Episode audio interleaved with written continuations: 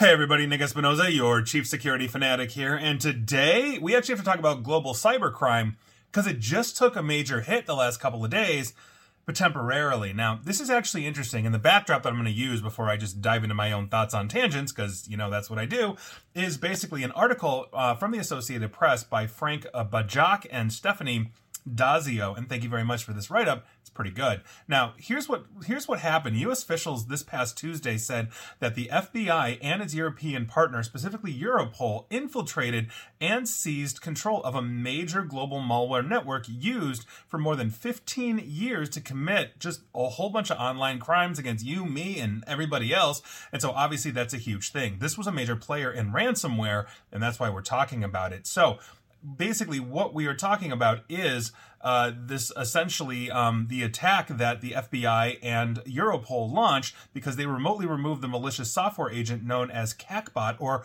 Quackbot, as I like to call them, Quackbot. I've heard it for the record both ways as I was doing my research, but Quackbot, and you will find out in a moment why Quackbot I think is the preferred term the FBI and Europol were able to remove Quackbot from thousands of infected computers worldwide. Quote, nearly every sector of the economy has been victimized by Quackbot. Now, that's according to Martin Estrada, the U.S. attorney in Los Angeles, talking on Tuesday uh, to the press about this global takedown. He also said that this criminal network had facilitated about 40 ransomware attacks itself, not to mention ransomware as a service, over in over a period of 18 months that investigators said netted the Quackbot administrator about $58 million US. Obviously, that's in cryptocurrency. Officials also said they seized 8.6 million in crypto, uh, but no arrests have been announced or, or that I could find. And obviously, this news is coming from Tuesday and Wednesday. So, just as a snippet, at least here in the United States, some of Quackbot's ransomware victims included an engineering firm based in the state of Illinois, financial service organizations in Alabama and Kansas, along with a defense manufacturer uh, in Maryland and a food distribution company in Southern California. The investigation is still ongoing, and essentially, officials are not saying where the administrators of the malware uh, essentially were located, although researchers point to Russia or former Soviet states these kinds of attacks are very typically um, out of basically the uh, former Soviet bloc, Eastern Europe or Russia. Russia gives essentially a shield to these kinds of criminals.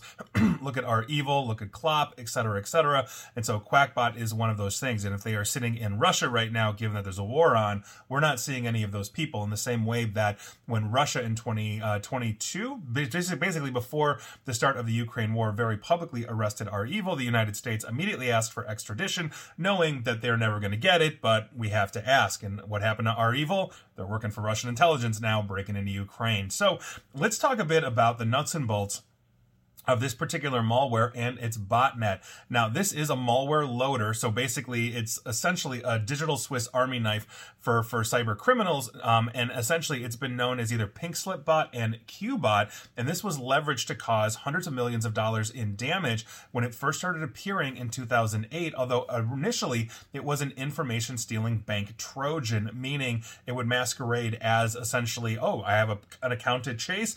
It would look exactly like a Chase app or a Chase login. I would give it my credentials to my account, and then boom, you could just they could just log into my Chase account and transfer out all of my money. Now, millions of people in basically countries all over the globe have been affected, uh, but basically by this. Now, typically delivered via phishing email, meaning it looks legitimate, like it's coming from that source. Quackbot gave criminal hackers initial access to the computers that they were affected. By virtue of that, essentially what they were doing was installing what is known as CNC or command and control.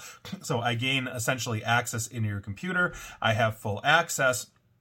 And by virtue of that, I can start transferring things uh, to your computer or removing things uh, from it. So, for example, they could uh, basically deploy payloads, including ransomware. They could steal sensitive information, gather intelligence on victims to facilitate financial fraud and crimes, all those kinds of things. So, they can act as fake tech support, romance scams, all this kind of stuff. And essentially, having that platform and that understanding of who that person was and their sensitive information, uh, you can pretty much do what you wanted. Now, the Quackbot network quote, was literally feeding the global cli- uh, cri- cybercrime supply chain, end quote. That's according to Donald Alway, assistant director in charge of the FBI's LA office, calling it, quote, one of the most devastating cyber criminal tools in history, end quote. It was pretty prolific, but there are plenty out there. Now, the most commonly detected malware in the first half of 2023 Quackbot actually impacted about 1 in 10 corporate networks and accounted for about 30% of attacks globally.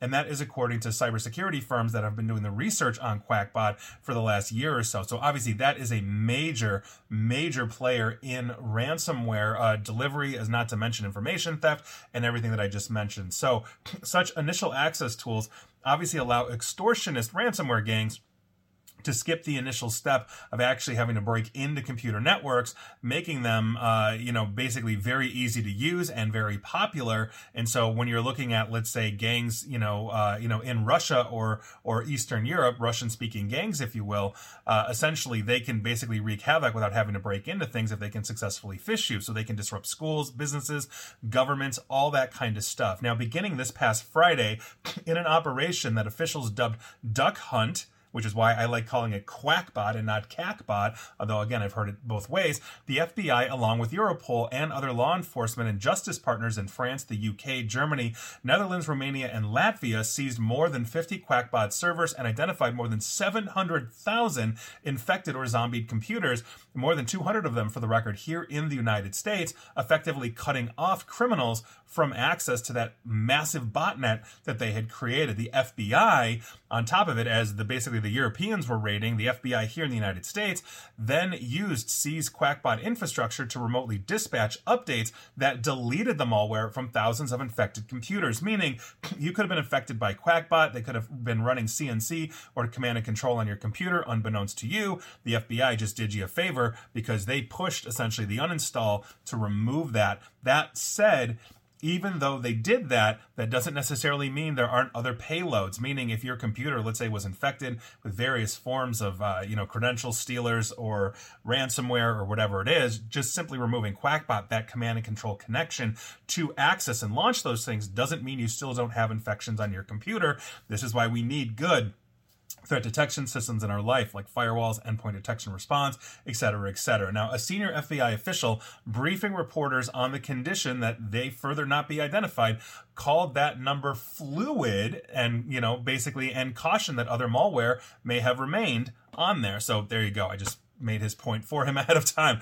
Now, this was, for the record, the FBI's busy, busy, uh, big, biggest, I God, I can't talk today. This was the FBI's biggest success against cyber criminals. Actually, interestingly enough, since this past January when they took down Hive, uh, that also is a prolific ransomware gang. Now, the reason why I say this is temporary, as this is always temporary, is there are a ton of variants out there. It's not like all the code for Quackbot simply went away. Others can leverage it, create variants on it. Not to mention there are other competitors to Quackbot as well that are out there. If you think 700,000 zombied computers is a lot or infected uh, computers with command and control, we have tens of millions, if not possibly billions of them, uh, potentially out there. You know, so we have a huge amount of work to do. That said, this disrupts gangs in the temporary in the sense that they're leveraging this, they get into that groove, they know the product inside and out, and now, boom, basically we pulled the rug out from under them. And so by virtue of that, they're going to have to change up the game, switch, all that kind of stuff. So what we may see is a slowdown temporarily in ransomware gangs as gangs shift infrastructure, uh, you know, develop new botnets, attempt to replace Quackbot with something else, et cetera, et cetera. So we're going to see what happens here. But at the end of the day, like I said, like the war on drugs here in the United States, you know, the cartels are always on it. And, you know, if they're, they're not finding ways to, to go over the border, they'll fly over the border. They'll dig under a tunnel under the border. They'll use water borders, et cetera, et cetera, any which way they can to basically get their product into the United States. And it's no different here. So you've got a lot of smart people doing a lot of criminal things, and they're going to find other workarounds and other ways to obfuscate themselves because, quite frankly, if Quackbot is a lesson to the good guys, it's also a lesson to the bad. And I think that's an important note to take. And so while I'm happy about this news, the war is by far from over. And please like, share, follow me here on Facebook and Twitter at Nick AESP. And please feel free to subscribe to me at YouTube as well. And as always, stay safe, stay online, and please attempt to stay private. Thanks, everybody.